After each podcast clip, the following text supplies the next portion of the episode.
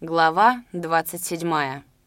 Половцев и Литьевский снова поселились в горнице Островного и жили в ней уже четвертый день.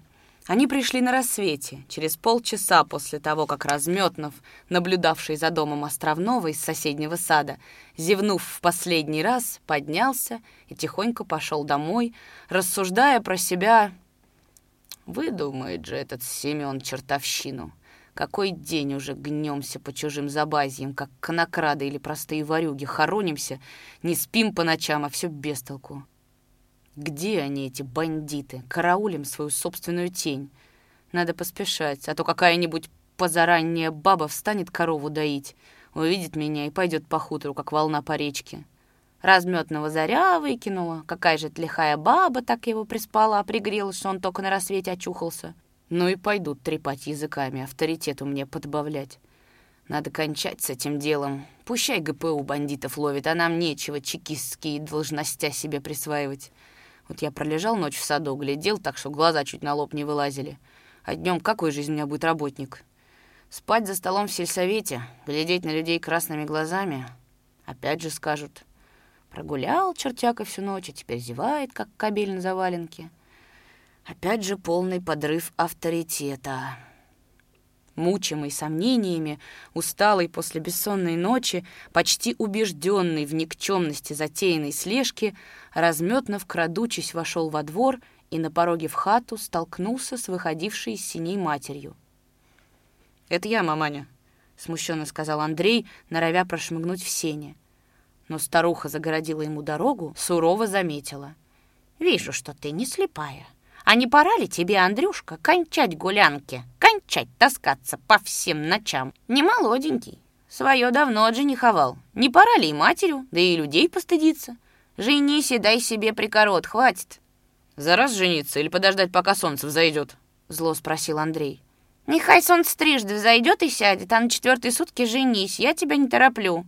Отводя недобрую шутку, вполне серьезно ответила мать. «Пожалей ты мою старость. Тяжело же мне при моих старушечьих хворостях и коров доить, и стряпаться, и обстирывать тебя, и огород управлять, и все по хозяйству делать. Как ты этого не поймешь, сынок? Ты же в хозяйстве и пальцем о палец не ударишь. Какой ты мне помощник? Воды и то не принесешь. Поел и пошел на службу, как какой-нибудь квартирант, как чужой в доме человек. Одни голуби тебя заботят, как малый парнишка возишься с ними. Да разве это мужчинское дело Постыдился бы людей, чешешься детской забавой. Ежели бы Нюрка мне не помогал, я давно бы уж в лёжку слегла. Аль тебе повылазила, и ты не видишь, что она, моя милушка, каждый божий день бегает к нам. То одно сделает, то другое, то корову подоит, то огород прополит и польет, то еще чем подсобит.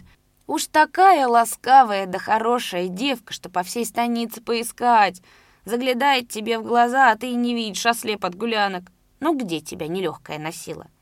Ты погляди на себя, в орепьях весь, как кобелишка поблудный. Нагни голову, горюшка-то мое, неизживное, и где уж тебя так катали, мучили?» Старуха положила руку на плечо сына, слегка нажала на него, заставляя согнуться, а когда Андрей склонил голову, с трудом вытащила из его посидевшего чуба комок прошлогодних репьев, въедливых по цепкости — Андрей выпрямился, усмехнулся, прямо глядя в брезгливо сморщившееся лицо матери. «Не думайте обо мне худого, маманя. Не потеха, а нужда заставила в орепьях валяться. Пока это вам еще непонятное дело, потом поймете, когда придет время узнать вам. А что касаемо женитьбы, то срок ваш трое суток дюж большой. Завтра же приведу вам Нюрку в дом. Только глядите сами, маманя. Вы ее выбрали себе в снохи. Вы с ней ладьте, чтобы у вас промеж себя скандалов не было. А я уживусь хоть с тремя бабами под одной крышей. Вы же знаете, я покладистый, пока меня не трогают. А за раз пропустите меня, пойду усну хоть часок перед работой». Старуха, крестясь, посторонилась. «Ну, слава богу, что вразумил тебя Господь пожалеть мою старость.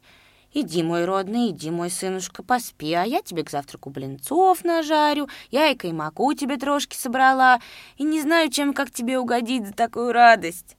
Андрей уже плотно притворил за собою дверь, а старуха так тихо, словно он еще стоял рядом с ней, сказала, «Ты ведь у меня один на всем белом свете». И заплакала. В разных концах хутора в одно и то же время, на заре, ложились спать Андрей Разметнов, Давыдов, просидевший ночь под сараем во дворе от Аманчукова, Нагульнов, неусыпно наблюдавший за подворьем банника и благополучно проскользнувший в Островновский курень Половцев и Литьевский. Наверное, в тихое, слегка туманное летнее утро разные сны снились всем этим таким разным по убеждениям и характерам людям, но уснули все они в один и тот же час. Быстрее всех из них проснулся Андрей Разметнов. Он досеза выбрил щеки, помыл голову, надел чистую рубаху, суконные штаны, доставшиеся ему на правах прямого наследства от покойного мужа Марины Паярковой, долго плевал на сапоги, а потом тщательно начистил их суконкой отрезком от полы старой шинели. Собирался он продуманно, без лишней спешки. Мать догадалась, к чему эти сборы, однако ничего не спросила, боясь спугнуть неосторожным словом торжественное настроение сына.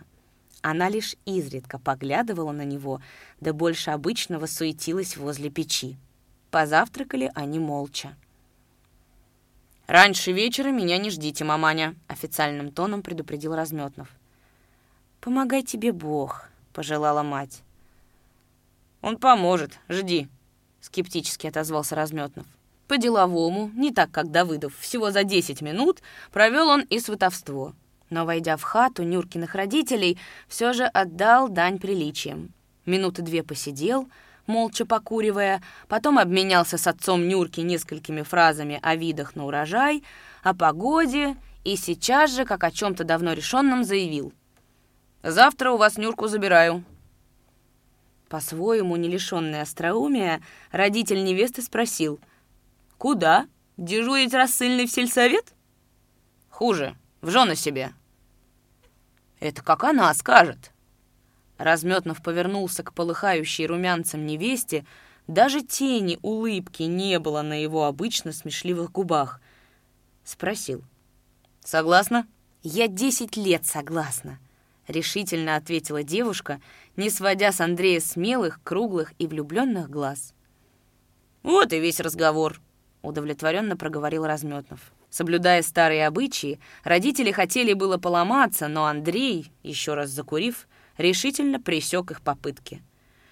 «Я из вас неприданного ничего не выбиваю, а из меня вы что сумеете выбить? Табачный дым? Собирайте девку.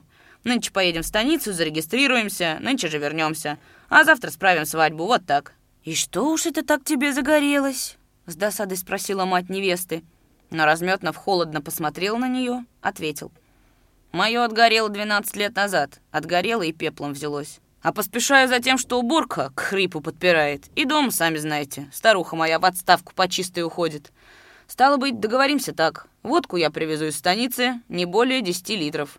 По водке и закуску готовьте, и гостей зовите. С моей стороны будут трое, мать, Давыдов и Шалый». «А Нагульнов?» — поинтересовался хозяин. «Он захворал», — слукавил Андрей, глубочайше убежденный в том, что Макар ни за что не явится на свадьбу. «Баранчика резать, Андрей Степанович?»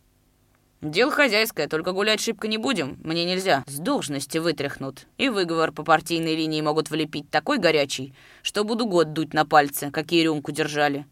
И повернулся к невесте, лихо подмигнул, а улыбнулся не очень щедро. «Через полчаса приеду, а ты тем часом, Нюра, принарядись как следует. За председателя сельсовета выходишь, а не абы за кого-нибудь». Грустная это была свадьба. Без песен, без пляски, без присущих казачьим свадьбам веселых шуток и пожеланий молодым, иногда развязных, а иной раз и просто непристойных. А всему-то он задал Разметнов. Был он, несоответственно случаю, серьезен, сдержан, трезв. В разговорах участия почти не принимал, все больше отмалчивался, и когда слегка подпившие гости изредка кричали «Горько!», он словно бы по принуждению поворачивал к своей румяной жене голову, словно бы нехотя целовал ее холодными губами, а глаза его, всегда такие живые, теперь смотрели не на молодую, не на гостей, а куда-то вдаль, как бы в далекое, очень далекое и печальное прошлое.